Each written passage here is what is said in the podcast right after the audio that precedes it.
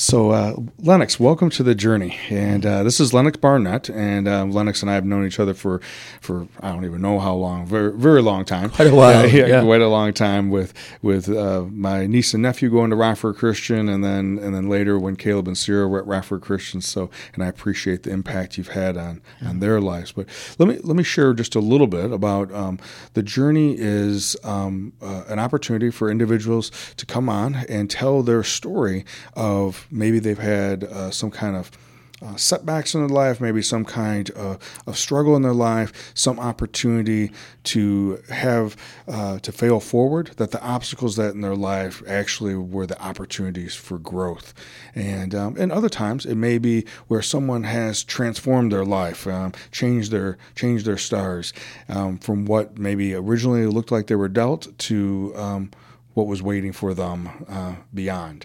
And so, um, so well, Lennox, welcome, uh, welcome to the journey. I'm looking forward to hearing uh, what's what's going on with you now and where you're at. I know quite a bit about your story, but um, just for the people who are um, uh, listening right now, tell us a little bit. What what do you do for fun? What does Lennox do for fun? That's a thank you, Kevin. It's an it's quite an honor to to be here with you and uh, to um, you know just the opportunity to you know to share that story. Always take advantage of that. So thank you.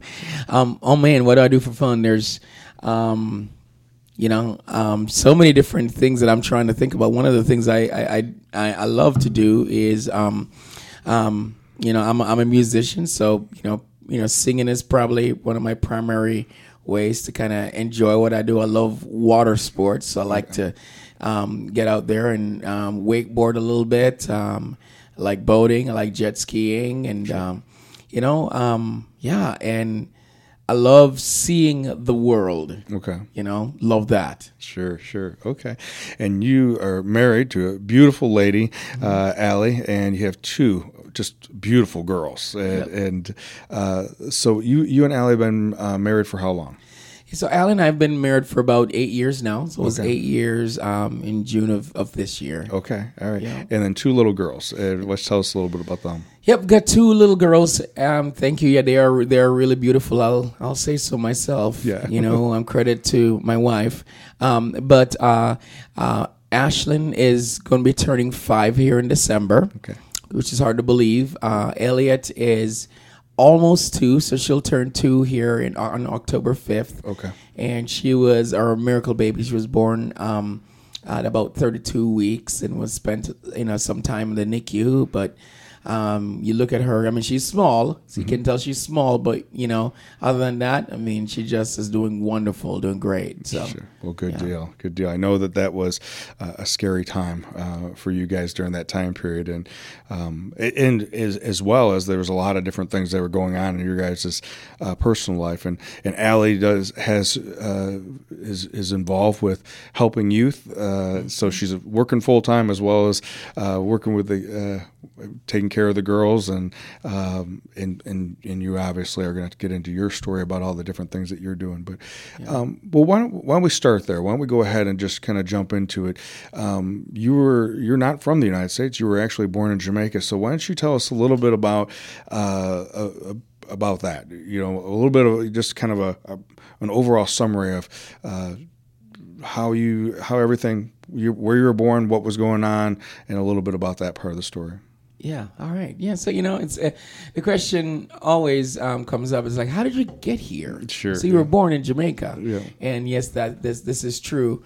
Um, it started out, you know, with me being born in Jamaica, born blind. Actually, my mom uh, contracted German measles while she was hospitalized on uh, on bed rest uh, when she was about six months pregnant with me because of um, she was actually diagnosed with hypertension uh, probably i would say probably three years before um, i was born or conceived.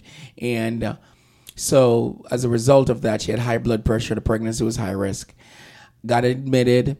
They put her next to somebody who had german measles and um, uh, out of that um, i was born but born blind born with congenital glaucoma when I was um, born, my grandma that morning when they found out that I was born with glaucoma decided that you know God started a good work from from from day one and kept me alive thus far. with all the stuff that my mom was going through medically, and the doctors didn't even find out that my mom had the measles because back then they probably would have taken the baby. And uh, so she says, "I'm going to just pray that God would finish what He started." So she prayed, and and it, within uh, about in in eight short years, which seemed like it was forever, but um, my eyes were open. God just miraculously healed my eyes. I was born with congenital glaucoma. There's no cure for glaucoma with all the modern advances in medicine to this very day. Okay. And so um, to be able to see after being born blind is a complete miracle. Um, and you were about how many how many months did they notice that you started having sight? So I actually I was eight years old. Eight years old. So I can remember being blind. Okay. Um, okay. Absolutely. And so um, after um, having um, received, uh, you know, getting my sight back, getting, you know, getting healed, uh, my mom was always, I would say, about at least once or twice a year, she'd be admitted in the hospital. Mm.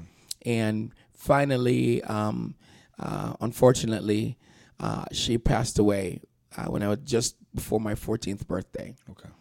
Um, lived, I lived in a very um, poor part of the country. Uh, I was in Kingston, but in um, kind of uh, the, the, the ghettos of Kingston, and um, my mom was always in the hospital. Though she worked at the hospital, she was more of a pa- more of a patient than a caregiver, and so you know means and, and ends and and all of that were, were pretty tight. Mm-hmm. Um, my father was a father of 23 children on the island, and um, my mom only had three boys, and they were all his. But uh, he was busy um, multiplying and being fruitful, and so they weren't together. And that also created a bit of a strain. I didn't know who he was. I knew, of, I mean, I knew who he was, but didn't have a relationship with him, mm-hmm. for lack of a way to explain that. So that was going on all the while while growing up, and then my mom suddenly passed away, and my grandma was um, just just had retired and um, wasn't able to take care of me with the pension that she was on. So then they decided that I would become a ward of the state. Um, but beautiful um, part of the journey was after receiving my sight, I was able to um, see a little bit. So the doctors thought, well, it would be best for me to actually go to a school where I would learn how to you know read braille and how to be a highly effective you know um, you know i would say visually impaired young man. And so um, the salvation army school for the blind was in kingston one of the only blind schools in the caribbean. And i was um, you know sent to that. I enrolled there as a, a, a, young boy and learned to read braille but after my mom died uh, they had an orphanage that was attached to the, the school for the blind so i just you know enrolled in that as well. Okay. Um, after being there about a year um, into it, a group came down on a mission trip and they met me and they said, "Hey, we love you so much. We just want to take you back to the U.S. with us." And um, miraculously, that paperwork that was supposed to take you know 18 uh, months came through in a matter of hours. Mm-hmm. And I was back in the, the, United States for the actually entered the United States for the first time here in Rockford, Illinois, of all places um, went to Rockford Christian schools, and um, in the meantime, lived with this family. And then after um, just about my senior year, they decided to take a different direction in where their lives were headed.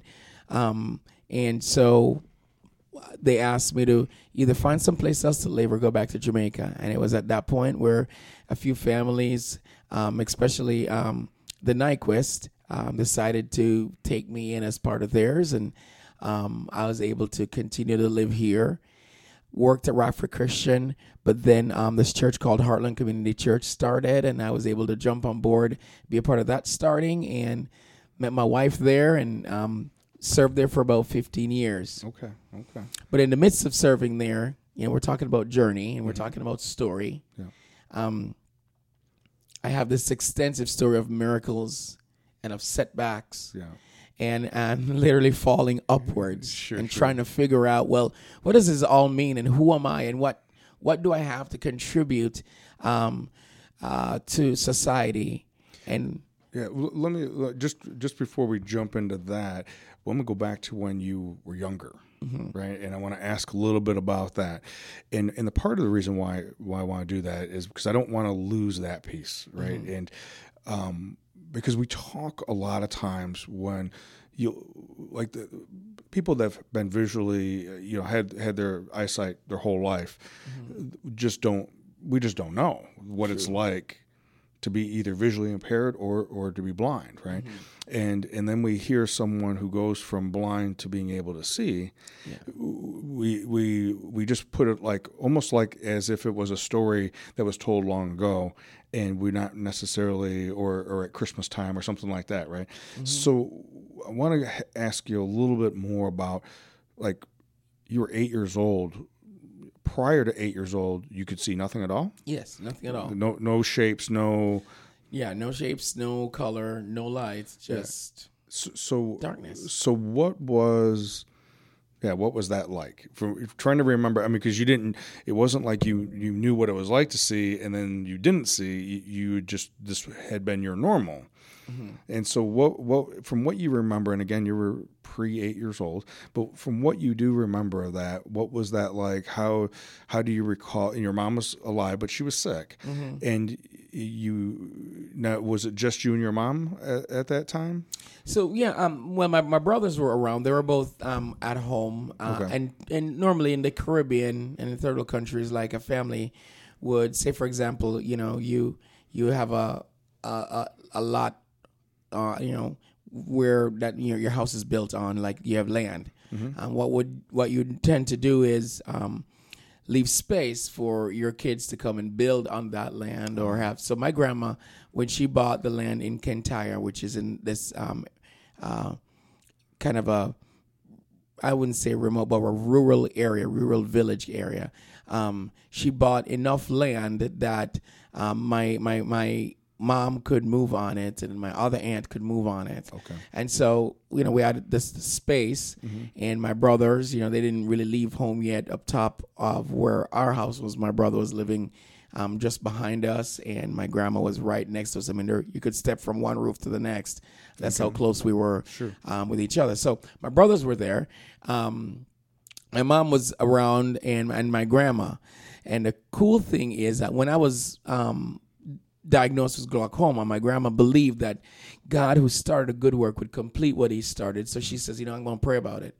The morning, actually, when my mom, my grandma, my grandma was the one who found out that my mom had the measles. She came into the hospital to visit, and when she saw my grand, my mom with this this rash, she says, "Hey." Um, I need to figure out why you why you have this rash. So she goes and she asks the nurse, um, "What is the lady in next to my daughter for?" And the nurse says, "Oh, she has the measles."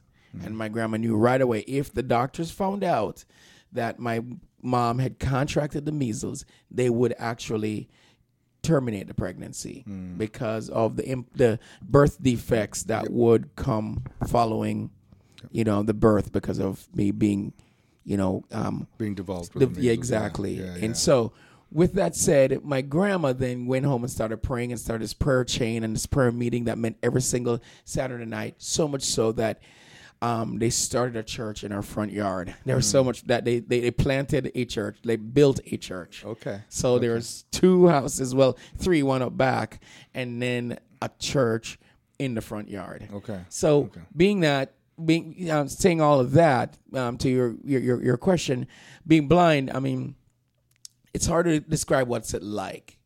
Um, it's just you know complete darkness, like you you know, and I didn't know that because I was born that way. Yeah. Um, it was just normal for me. Right. It was funny though that I would say, uh, I would hear, "Well, you got a, a new shirt today," and that was very rare. But when I would hear that, I get so excited. I'd say, "Yeah, what color is it?" And they'd say, "Oh, it's red." I'd say, "Oh my, that's that's nice." But I had no concept of red. And when somebody said, "Oh," um, and this is happening, and they would describe it to me, I couldn't. It, it's hard to, to, to distinguish, but I couldn't like see shapes um, uh, or or color or shades, but I could sense it on the inside. Like somebody would say, "Oh, it looks like this," and I was like, "Oh yeah, that's that makes sense." Like I could just sense it. I, it was so interesting. I mean, I could smell anything, I could hear anything. Yeah, You and- know? Yeah, and they talk about this idea that if one of your senses i- is not accessible, right, Mm-hmm. that your other senses uh, are amplified, Exactly. Yes. and and so now thinking back about that, because I think of like. You know, like when we dream, right? And so there's visuals when we Mm-hmm. Dream. Mm-hmm. But in your particular case, w- when you, if you dreamt, or when you dreamt, when you were six years old, Mm-hmm. uh, was it again? What was it? What kind of? What was the sensation? So it was it was very sensory. So like you could just like sense that person. So like voices, sounds, and smells Mm-hmm. is what you kind of. And it's weird to, to dream about smells. Yeah. But you do. You Yeah. do. You just know. Um, and like say for example, um, you never had I never had a concept of what a place looked like, but I knew where what how I felt when I was there. Yeah. I knew how I felt when I was at my house. I knew, and and, and one of the funny things w- is when you are blind and you're taken out of an environment that you're used to, you're totally dependent on a person. So you associate being in a place where you are, um, where you're not familiar with being being there with that person. Um, if you are there by your, your your yourself and you don't know, there's a different sensation there. It's a it's a kind of a a sensation of what's happening. I mm-hmm. don't know where I'm at. I don't know, you know, and you I, I I know that feeling. So when you dream, say for example, you know, sometimes you have dreams where you're you're at a place that that's from that's not familiar, but you're seeing things. Yep. Um, for me, I wouldn't see things, but I'd sense that uh, uh, it would be kind of a whoa, this is strange. I I'm a little vulnerable. I'm very vulnerable because I don't know where I'm at. I'm going to run into something, or it was more of a fearful, like I'm out of place, and I don't. There's nobody here who I can associate with that brought me here, or I can, you know, lean on. So it, was- it's kind of it's an interesting, interesting deal. But I didn't know any different. Right. That was a way of life for Yeah, me. yeah. I mean, instead of seeing somebody, I would sense them. I could I could touch anything and kind of figure out exactly what it is, and I would remember the shape right away. So even in my dreams, I would remember the shapes of things, and it would be a thing. Right. You know. Yeah.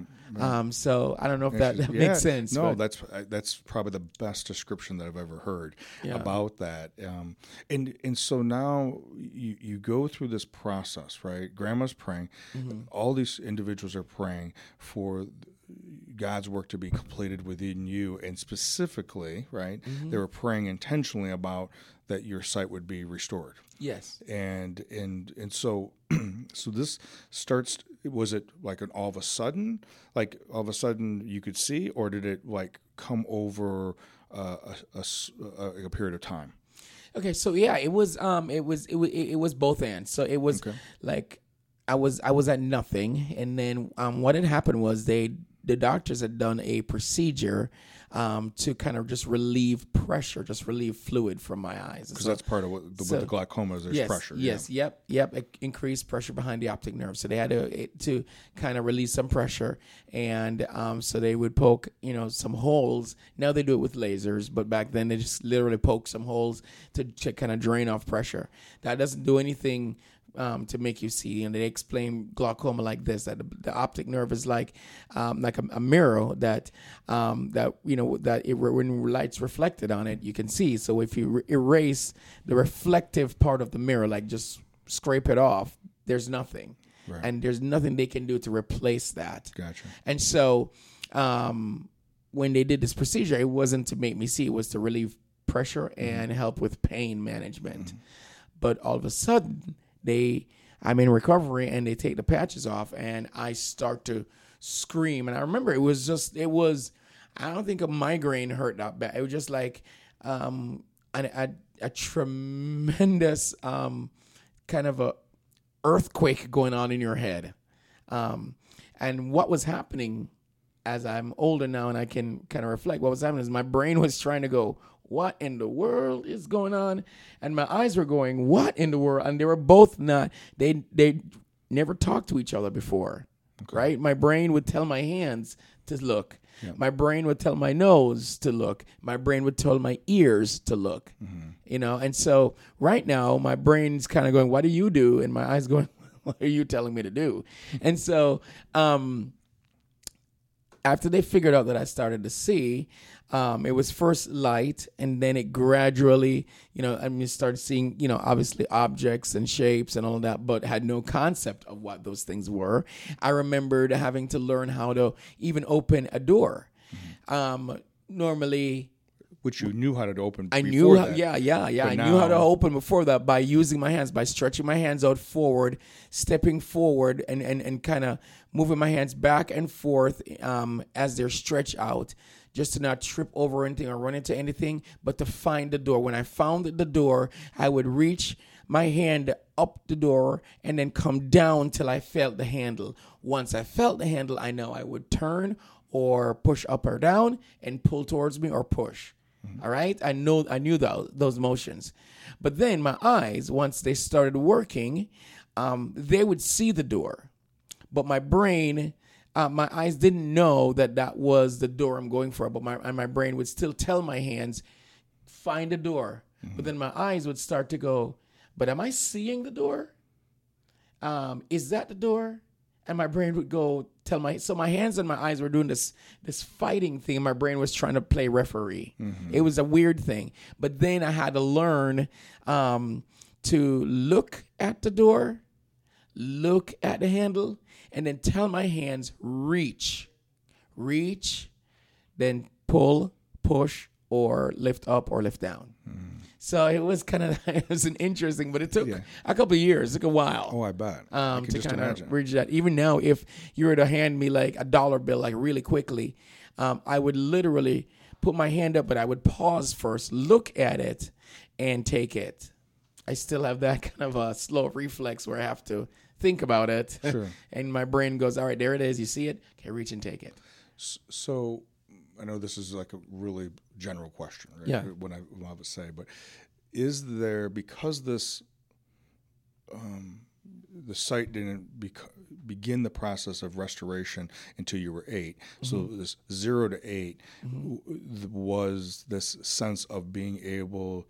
This emotional trusting Mm-hmm. and learning and sensing with with what now would be your eyes closed Yes.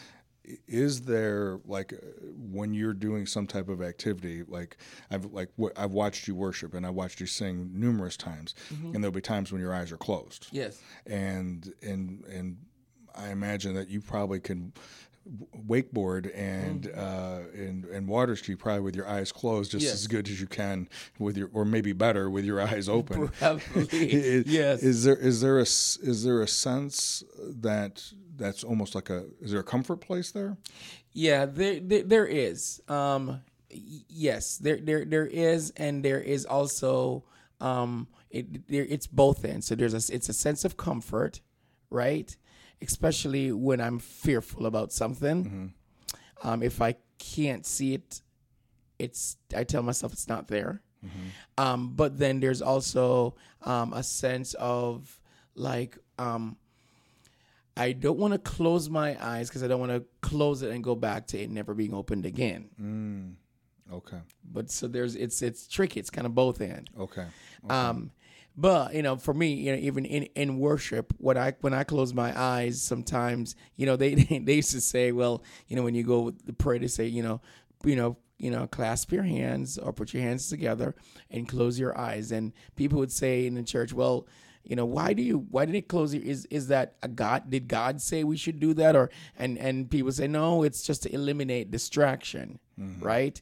And for me in worship, that is because um, I had a view of God that was personal, that's way different than what I, I, I have now having sight. When I couldn't see, um, and I would hear my grandma sing and pray on those Saturday nights, and they would pray um, for me and all of that, there was just this this view of God that I can't even explain. I don't think I'm gonna be able to put a finger on it again until I get to heaven. Mm-hmm. And when I lead worship and I close my eyes in those moments, I'm going after those moments, those mm-hmm. sacred, that sacred space that I used to sit in on a Saturday night and li- and listen to my grandma sing "Sweet Hour of Prayer, Sweet Hour of Prayer," mm-hmm. or "Draw me nearer and nearer, blessed Lord, to Thy precious bleeding side." Just even um, to think about that right now, it's just like, yeah. but outside of that, when I would close my eyes, though, for other reasons it would be about okay, it's a safe place to to, to kind of get away from fear itself. Mm-hmm, mm-hmm. So interesting. Okay. Well, thank you very much for sharing that because yeah.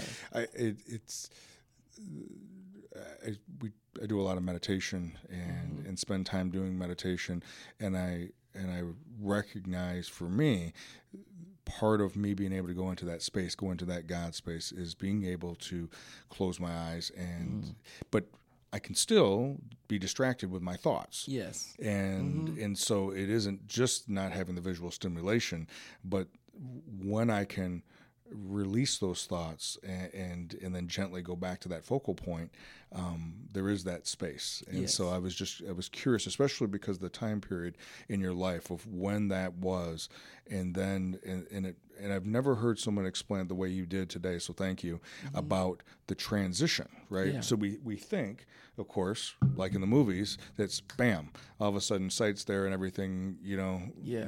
Now all of a sudden you're doing you everything. Do everything, yeah. yeah no, no, not at all. It's, it's it's like you know, being restored to be able to walk, mm-hmm. right? And, or after a surgery or something, you know, yes. it, it, takes time um, for your body to, um, and it takes a lot of work yes. to, to, to bring the two together. So, well, mm-hmm. thank you very much for sharing that part of the story. Yeah. Um, so, so, to fast forward, um, mm-hmm. when did singing start? When did the music start? Obviously, grandma had a huge part in that, yes. you know, and, and those are some of your, you know, core sacred things you remember growing mm-hmm. growing up. But when did music start for you? When did when did the singing start for you? When did the playing instruments? When did all that come? And what does that what does music mean to you? Yeah.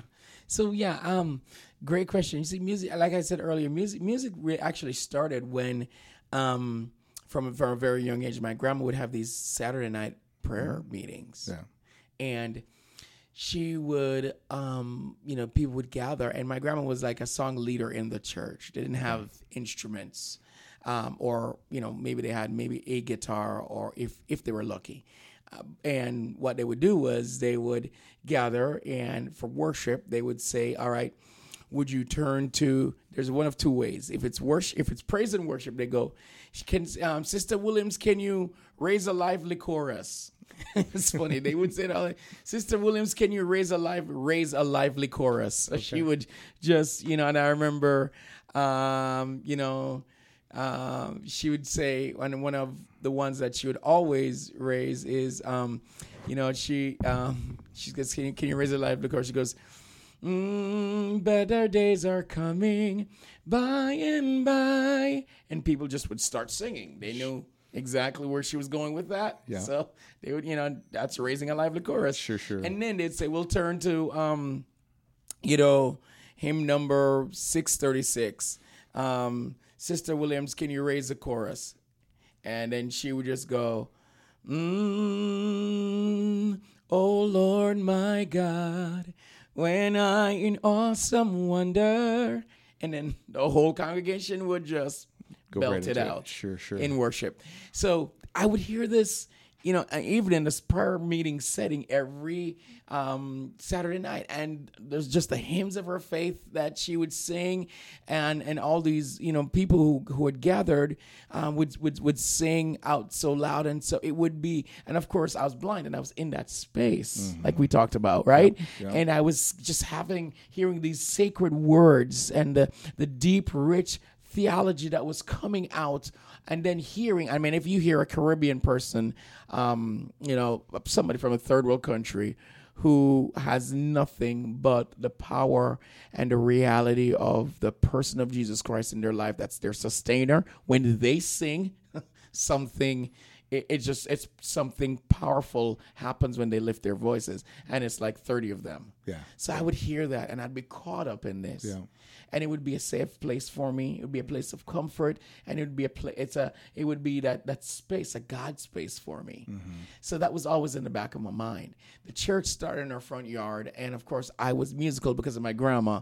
And you know, Jamaica is known for reggae music. Yeah, yeah. And so, so I was torn. And as I got older, um, you know, it was like if you're a Christian, you don't listen to reggae music and you don't sing it. And if, but if you're not, that's your thing. If you're, if you love music, right?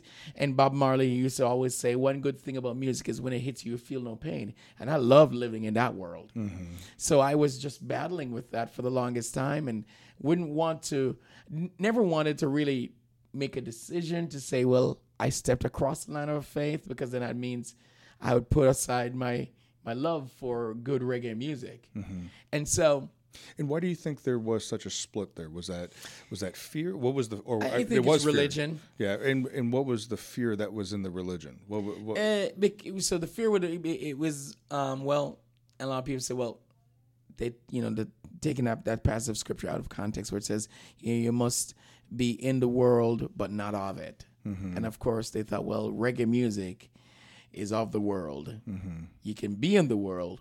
But reggae music is of the world. Don't be of reggae music. The- you know what I mean? And that's just one small example. That could be a whole nother discussion. Sure, yeah. But it's just one small example of that. And I, you know, I grew up in that kind of uh, environment, and uh, respectfully so, I totally understood at the time. Um, but for me, it made it difficult for me to even sing because I was afraid to sing the the reggae music in front of my grandma because of who she was. I mean, she was a God fearing woman, and I respected her deeply, and still do. And um, didn't want to sing the Christian songs because I didn't want to be identified as a Christian singer or a Christian. So, but how- however, I still had that love for it, and it still continued to grow inside of me until um, my mom passed away. But just before my mom passed away, we had this opportunity where church was going to church summer camp, Bible camp for a week, and my mom says I was going, and I said I'm not going because we don't have the money. And long story short, the morning of the the the, the, the Bible camp, my mom wakes me up with my bags packed, and um, I was like, I'm not going because we don't have the money. And she says, Oh, wait, you are. I believe God's going to provide. And lo and behold, she went out to out back. We had a kitchen that's uh like was a shed in the back. So she went out to make me some tea. She comes back um, in, and I was crawling. I'd already crawled into bed. She gets me out of bed, goes back out again. A lady comes to the door and drops off an envelope. My mom comes back and she says, Who was at the door? I said, A lady from the church just dropped an envelope off and says, God said it was she he laid it on her heart to give you this. So she opened up the envelope and it was five hundred dollars, exactly what we needed for me to go on this trip. So lo and behold, I was going. Got to the summer camp or the Bible camp for the week and heard about the love of Jesus in a I would say in a relevant way to where I was at at the time. Yes, there was a church that was just like steps outside my front door in my yard, and I, you know, they don't close the doors; they put speakers through the windows going out to the public, so you can't miss it. Um, and so heard the truth of the gospel, but it just wasn't tangible um, and relevant to where I was at. But at Bible camp, at youth camp, I heard it, and we sang "Amazing Grace" for the first time. I once was blind, but now I see. I remember singing those lines, but hearing my grandma always saying to me, You are a miracle, you know, you're a miracle. And experiencing this newfound life in seeing not only physically now, but spiritually. That I was blind to the fact that, man, God has done exceedingly abundantly more than I could ever imagine. I can see the doctors are baffled by that and he did that for me. And his love and his mercies has kept me and brought me through. I mean, we had a uh, what we call a gully. It's a drainage system that ran through our yard, and it was at least six foot um, at points deep. It was a you know, and it was stones and concrete. And the, you could, my family would tell the amount of times I would be walking and fall off and fall. I mean, I had numerous concussions just falling into that thing because I wouldn't, you know, just miss my step. and God kept me, you know, all those times and the times I ran into things and you know what I mean and stepped out into to the traffic and just imagine Caribbean traffic. Oh yeah. Um, so with that said, God, this wonderful opportunity to make a decision for Jesus Christ and came home and I remembered um, just being able to step out of my front yard, my front door, step into church and you know, obviously singing was a big part of church in Jamaica still to this day and that's where it actually began for me.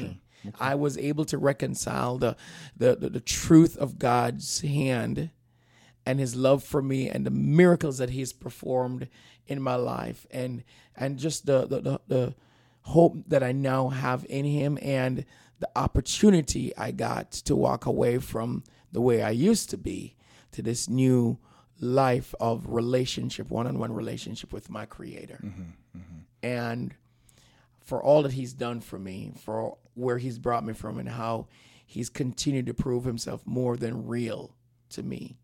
I got to sing about it. Sure. So that's how it began. Sure. We, you know, that that part where you talked about being at that church camp, mm-hmm. and and obviously you're a teenager, right? Mm-hmm. And and a big part of being a teenager is trying to figure out where you fit in, right? Mm-hmm. And and and now you're, you're a teenager who who can see, but you're obviously loyal to grandma and loyal to your mom and loyal to the family. Mm-hmm. Um, but then there's this other part, right? This this musician part of you that's yeah. being called, right? Yes. And when they you're at this church camp, and in that line in Amazing Grace, I was once blind and I could see. Mm-hmm. Well, that was on multiple levels. Multiple levels, right? Yes. You know, and and I think there was the physical part, mm-hmm. right? But most of the time, in in that song, we're not talking about the physical part of now having yeah. physical sight. Yes. We're really talking about an awakening. Yes to what may have been going on the whole time, but mm. we were ignoring it yep. or refusing it, and yeah. you know, and, and, choosing not to look there, right? Mm-hmm. And um, kind of like you said, you know, before that sometimes if I don't want to see something, I close my eyes to not see it. Yeah. And I guess we can also close our hearts to things, exactly. um, and then focus on something else. Mm-hmm. I want to fast forward. You know uh, that not only that unfolding of that, and then um, in the passion and being able to express that, um, you know, through um, through music, right? Mm-hmm. Um, you know, you you're at this time period. Well, I'm probably fast forward here. Mom dies, mm-hmm. right? Yeah, and and that then put you into, as you were mentioning earlier, that orphanage, mm-hmm. and and that ended up being the same, uh, similar to the school, right, mm-hmm. that you were going to when you were younger. Yes.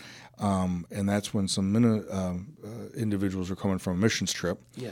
From Rockford, mm-hmm. um, and that was your first exposure, or was that that was the first exposure to that group of people? Yes. Yeah. Okay. Yeah. yeah. And then and somehow now how does that they, they bring you back to the United States, and, mm-hmm. and, that was but that was still a temporary, right? Yes. They were yeah. they were serving as foster, I guess, foster parents oh, yes. yeah. mm-hmm. at that time. Yeah. And then um, got involved with going to school here. You were a mm-hmm. teenager here. Yeah. And then um, and got involved with obviously the church they were attending at that time. Yep. And um, and then as you graduated and some some shifts were happening, that's when the Nyquist came into your life. Mm-hmm.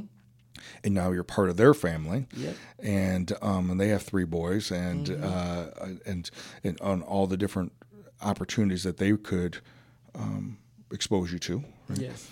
Mm-hmm you were you were a praise and worship leader for Heartland, and then had an opportunity to work at Rockford Christian, mm-hmm. um, leading leading worship as well. Yes.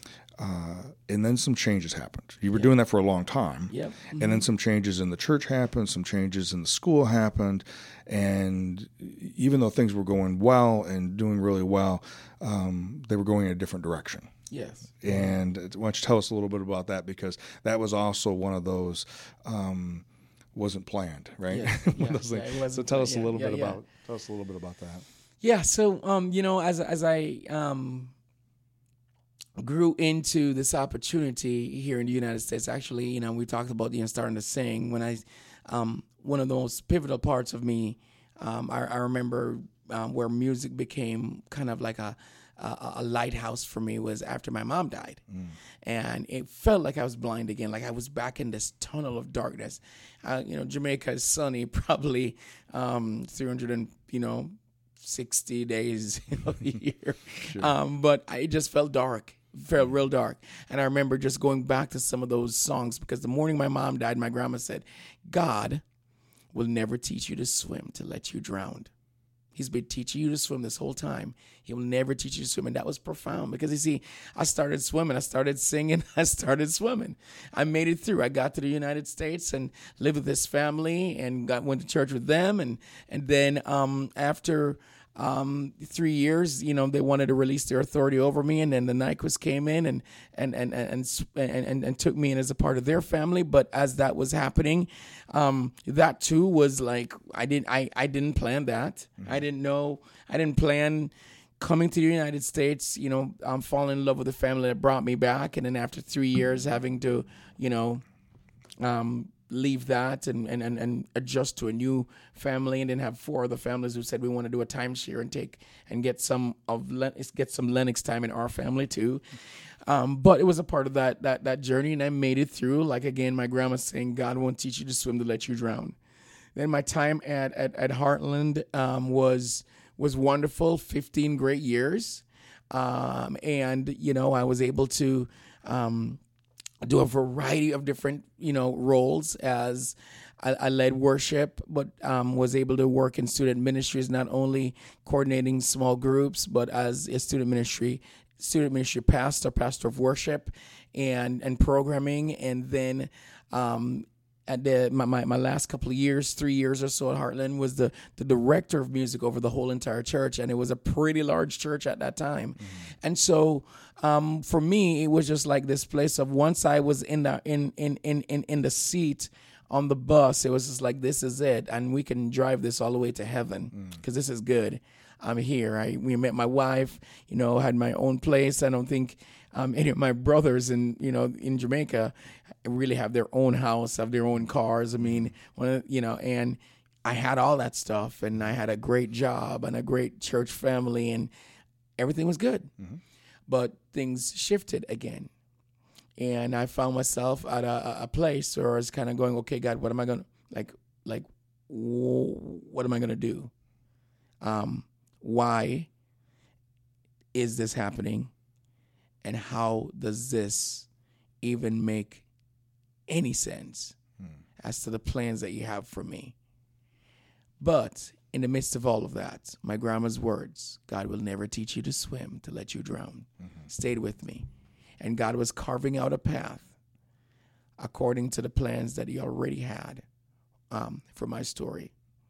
Because um, I have this passion, I have this desire to tell of the miracles that God has done in me.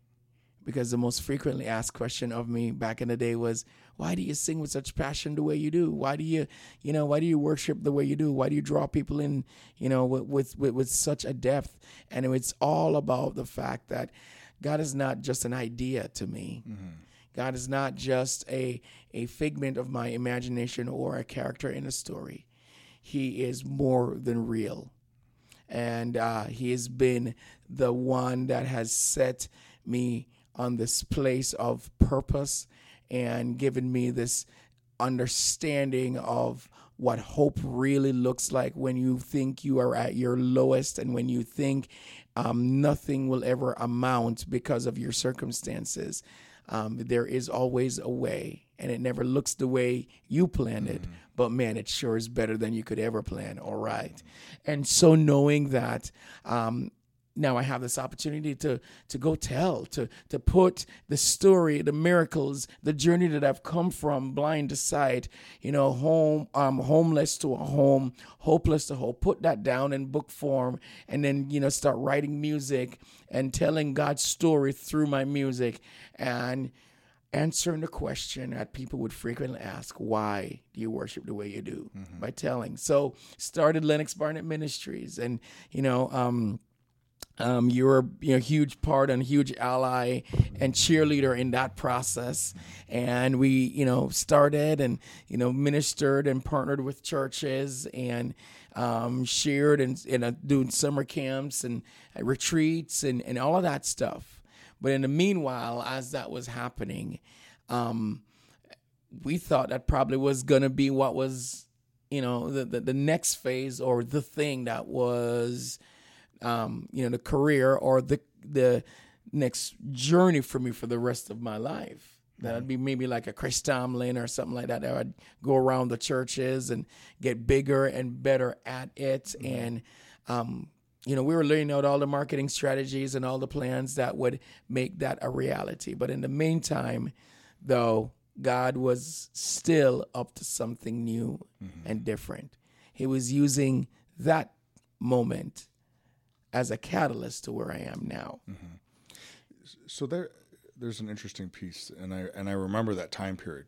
Mm-hmm. You know that we would meet, in, you know, different times, and and because the temptation is to try to recreate what we just left. Yes. Right. Mm-hmm. I mean, I think I think these are some of the things that the Hebrews struggled with when yeah. they when they left Egypt um, yeah. after 500 years of uh, of enslavement. Mm-hmm. Is that they mm-hmm. wanted to they they wanted their comfort to be what they came from. Yes. And and so sometimes we try to we, we try to do what was familiar and yes. and and that would have been being a worship leader, mm-hmm. and now it would just be guest worship leading, right? Mm-hmm. And go to all these different churches. Yeah. Tell us a little bit about what that was like in that midst of that, in the midst of that darkness, and, and Joseph Campbell talks in the dark night of our soul, mm-hmm. um, when change is a mist, yes. and we're being shaped and changed. Um, what was what was that like? Where you were getting some light, but it, it wasn't exactly the path yet. Yeah. So you know, it was an inter- it was an interesting time because um, uh, as um, I was journeying through that, um, I was determined. There was there's a couple of things that was going on in that process. I was determined to say, I know I've got this gift. I know that there's a need for it. Um, and I know that I want to be something better than I used to be. Mm. And so I was fighting to do everything I could to make that dream happen. Mm-hmm. And I know, I mean, I knew that God was in it. I wasn't doing it on my own apart from Him. I know I was doing it for, I know I was doing it for Him and with Him.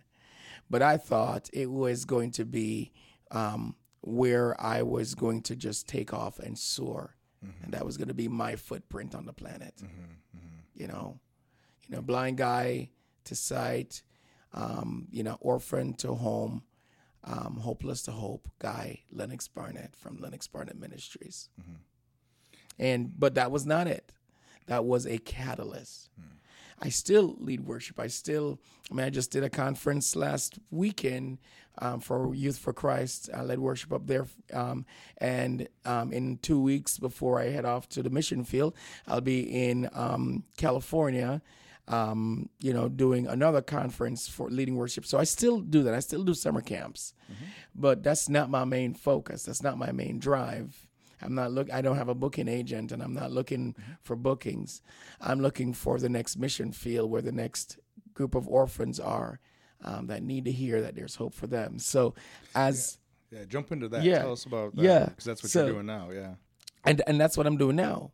So as I was in this process of you know bookings and engaging with camps and, and leading worship, I, I, I ran into we ran into this um, guy down in Florida um, who runs a missions organization called Habit Missions out and out of Charlotte, North Carolina, but they um, minister in Belize. He invited myself and my videographer, uh, ministry partner Trevor, to, to, to head down to Belize, and we head down there. Uh, we headed down there um, 2017, I think, and got down there, got on the ground, started ministering, and never felt more alive in that seven day span of service. As I shared with um, youth workers and youth at, youth rallies, um, at a feeding program for, for kids, for orphans, um, I felt like God was saying, "Hey, man, like I created you for this. Think of your story. Think of what you went through." From from blind all the way up until now, like the footprints and the foot or the footsteps you have taken um, over those years, these kids, these people are walking that very same path. Mm-hmm. And now you can encourage them to say, I am a God of hope because of what I've done in you. And who better to tell that story than somebody who's walked their path, mm-hmm. who's walked in the shoes that they're walking. Mm-hmm. And so um, came back from that. And I remember sitting in a board meeting with you and, uh, and the others and said, hey, I don't know, but something's stirring here in me. And the thing was, well, well, wait a second, though. We we are contracted. Uh, we we're we're we're we're we're, con- we're contracting with all these different churches, and there's uh, there's resources and income coming in that's going to feed your family, and that, that. If you go to this side of the equation, it's going to be fundraising, and you're going to be a missionary. Can we? I mean, and we weighed it, and we counted the cost and we prayed about it, and unanimously we all said, nah, looks like that's where God's going to be pushing us and leading us, and took that step. And um, now um, I'm a full time missionary, stepped out of contracting with churches full time and um, um, focusing all my attention on, on, on fundraising and um, you know reaching and building relationships with missions organizations um, all over the world when it comes to um, the, the, the orphan and the fact that they need to know that there's a story that's being written for their lives. So now I travel, um, been to about five different countries in the last year and a half, multiple times, because um, we try to build a relationship and go back every single time and have reached over a thousand kids. Mm. Um, um, year to date, we've partnered with this ministry called Bibles for Kids that um, provide um, these action Bibles. So we've been able to distribute over 600 of those, hand deliver them to eat to, to, to kids. Um, and then about probably 100 to 150 kids have made first time decisions to kind of place their trust in Jesus Christ. We primarily minister to the orphan because mm-hmm. I was an orphan myself. And one of, um, well, one of the many setbacks for me was does anybody notice me? Mm-hmm. Does anybody know my name? Then the other question I would ask as an orphan is who am I going to be? What am I gonna what am I gonna become? Right. Um, where's my place in this world? Who do I belong to? Mm-hmm. And you see, all those questions I asked, God answered them. He says, Hey, I'm a father to the fatherless. Mm-hmm. He says, Hey, I have a plan for you. I've given you gifts, and I've given you a talent, and I've given you a hope, and I have a future design, custom design, because of the story I've been writing from day one for you to live out and live in. Mm-hmm. And I believe this to be true for every other orphan, every other, every created being there is, because Hebrews tells us, actually, I'm not Hebrews, but um, uh, Ephesians tells us that we were created to do good works that God had planned long ago for us to do. Mm-hmm. Every single one of us. So that means we're wired to do that. But orphans, like myself, we tend to, because of abuse and because of just living in an institution or in a home without individual care, um, we tend to live in this world of, well, nobody knows me because nobody knows me. I, I have no cheerleaders. Mm-hmm. I have no way of um, receiving encouragement or an attaboy or getting pushed to go, hey, you can do this. And so we struggle with a lack of confidence or self confidence. We struggle with the fear of, fu- of the future. So in, there's that aspect in, in even though your story as an orphan was a little bit different, right? Mm-hmm. Meaning you weren't born into the orphanage, right? But it, it happened after your mom died, mm-hmm. and um, but even with that, your mom was ill quite a bit of your quite a bit of your life. Yes. So there was really that community on Mm-hmm. on that piece of land that that your grandmother had. Yes, Um, yeah. So there was a, there was a lot of that, but there were seeds that were planted for you Yeah. by by your grandmother, Mm-hmm. right? And there was and, and people that spoke into you at that time period. So I very much hear that that's part of your message is that you're trying to speak into individuals that may not have someone speaking into them, Exactly. and that yes. that God you, you're being a vessel for God to work through exactly. for that. Yes. But then there's another part too that you're trying to do, Mm-hmm. and which is that other piece because a lot of individuals that go and do the mission work will, may attempt to do that. Mm-hmm. Maybe they, they don't have your story, but they attempt to do that. But you've also saw that there's something that happens that when an orphan um, who who's grown up into the in the orphanage in the institution turns 18, especially in these third world countries, um, there is no uh, the, it- game over, right? It, it, it stops. The resources stop. Yes. And so another part of what you're also doing, expanding the ministry, is to uh, tell is to help those individuals from 18 and on. So tell us a little bit about that. Yeah, so um, I, I have the I have a strong passion for the 18 year old orphan in a third world country.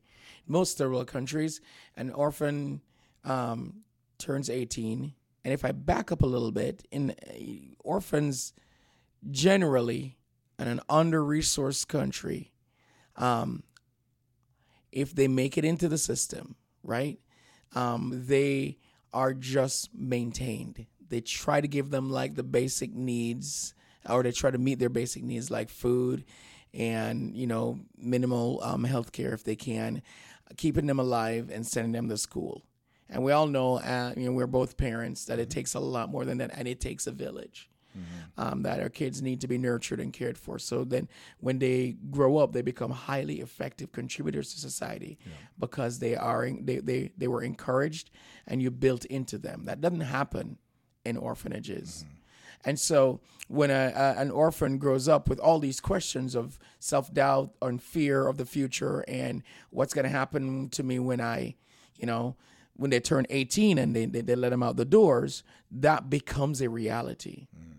And so for me, um, at one point, if I wasn't here in the United States, I would have been one of them. And of course, truth be told, when the, the family wanted me um, to find another family, the other option was hey, you can also go back to Jamaica. And the question I was asking myself is, what would I do there? What would I have done? Who would I be? Where would I go? You know? And so one my, my, my, my, my heart's desire is for those 18 year olds now that um, they're aging out of the system, how can we come alongside them and encourage them and and create kind of a bridge home and a program that they can actually live somewhere, be, learn how to become independent, learn how to um, develop some, you know, self esteem, self worth, and um, pride and dignity in who they are. And I think that begins with them discovering that they are um, huge contributors to society because they were created on purpose for a purpose. They were they're gifted, they have talent, and and they can do and they can become. And so, one of the things that we want to do, and that I want to do as we grow into this, is figure out what that looks like um, in third world countries and how we can meet that need by creating this environment, this safe place where we encourage, equip, and release these orphans to become highly effective contributors to society, finding what, you know, kind of creates in them a, a, sense of purpose, whether they can sing, whether they're musicians, whether they're artists, whether they are mechanics, whether they want to farm. What is a good trade or something that they can hone into and go, this is my contribution. This is my possibility to making a difference in my country, in my environment, in my society. so the idea, not only playing the hope, in that that they have a story themselves, right? Mm-hmm. But it's also then helping them take that and build on it, Yes. like numerous people Mm-hmm. started doing with you regarding the singing, regarding the music, Mm-hmm. and then and then even as you were recreating your story from uh, working for an institution Mm-hmm. that had all the security and all the benefits and all the things that that that you're supposed to have to this aspect of being an entrepreneur Mm-hmm. and and now um, as you had to recreate yourself with that you're now taking that message to um, to these uh, third world countries to Mm-hmm. these uh, places where they don't have the same resources but Yes. but it's and I think that's why I, I think it's so important because without a doubt we can have all the resources in the world have access to everything but if we don't have hope we're not going to utilize them Exactly. and we see Mm-hmm. that all the time here Yeah. where we have tons of things accessible to us Yes. Mm-hmm. so that is critical. It's critical to, to speak into these individuals um, Yeah. or into individuals. But then it's also needs to be more. There needs to be steps of, of bridge. How do we take that that seed that's been um, planted in and in this awakening, right, to what that call may be? Yeah. How do we how do we actually start ha- having that flourish, similar to like when you were blind? Yes. and then you could see. Yeah. There was a transition period when your brain had to start uh, coming in sync with Yes. the, with this new gift that you had. Yeah. It didn't feel like a gift at first, I imagine. No, it, no. It, it was almost like a burden. Yeah. It- like you were able to move around easier before. Yes. But you continue to work it. Mm-hmm. Um, similar um, when you were making this transition Mm-hmm. um, away from working for one particular church or institution. Yes. And as you transitioned, it wasn't easy, No. but you had to be persistent and had to feel that, trust that feeling inside, trust that that nudging inside that God was pointing you into a different direction, a bigger direction, even though it seems seemed Yes. way out of reach. Um, doesn't mean it's not attainable. Exactly. exactly. We talk about this idea of having big, big goals. Um, I had Dalton and Kylie on a couple weeks ago, and we talked about this idea of having big goals and striving after big goals versus safe goals. Yes. And um, and in that space of having those big goals, there's a vulnerability, but it's also where greatness can come from. Yeah. Yeah. So um, and and that's where and that's where I'm at in in in in, the, in this next chapter, is to say so I you know I've done the, you know, you know you know kind of went through that falling upwards experience right? And um I, I kind of uh, found my stride, but I don't want to um remain um just comfortable in that. I want to you know, kind of broaden my stride and make bigger footprints, big enough so that when so people, I mean, orphans can see and kind of go, okay, there is a way. I can walk in this. I can walk in this. Um, and so for me, the next step is to figure out this next journey and how it is that we can build these houses and um, create, provide this this program with volunteers and resources and support that would, you know, take these 18 year olds and put them in an environment where they can thrive, where they can develop their gifts, develop their sense of purpose, and develop their sense of calling, and then release them in that country. Now, for me, I was taken out of Jamaica, and I don't think we should try to take and adopt every single orphan. I think, though, you know, Haiti needs brilliant shoemakers. Haiti needs brilliant, you know, um, building engineers or maintenance guys. Haiti needs brilliant doctors. Mm-hmm. Haiti, so and and and orphans are just as capable and able because they were created by the same God, mm-hmm. um, who does not make mistakes and does not shorthand or cut corners.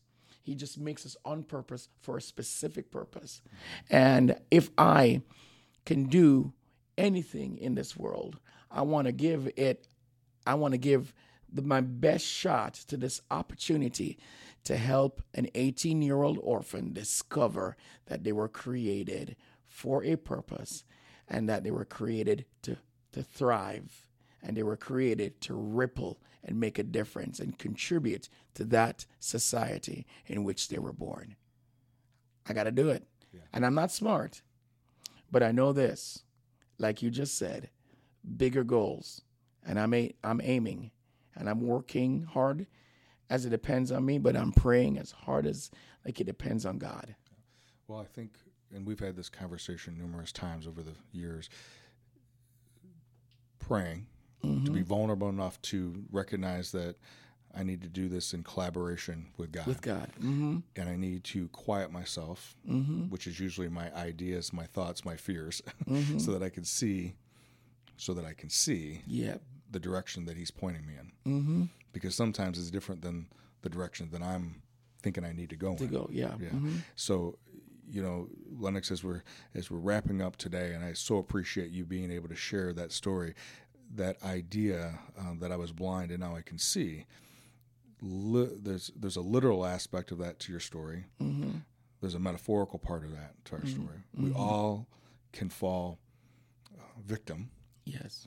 To being blind, mm-hmm. even though we can see colors and shapes and all that. True. Um, and it could be because of something that's happened to us, or maybe something that didn't happen. Yeah. And maybe it's because of how I think it's supposed to be versus mm-hmm. being open to the possibility of what could be. Yes. I so appreciate you not only being here today. Thank you. Um, if there was something that you could uh, want to, uh, one thing you could uh, leave for the people that are listening, um, yeah. what would be that one thing that you'd want them to know? I'd say the one the one thing is this man, like, and and it. I hope it doesn't sound cliche, but man, we are all we were all um, created with a story in mind. That there's a journey that we're on, and it's a story and our paths may all look different, and our backgrounds and the obstacles um, that we're overcoming and going through look different, but it doesn't um, make it any better or any less.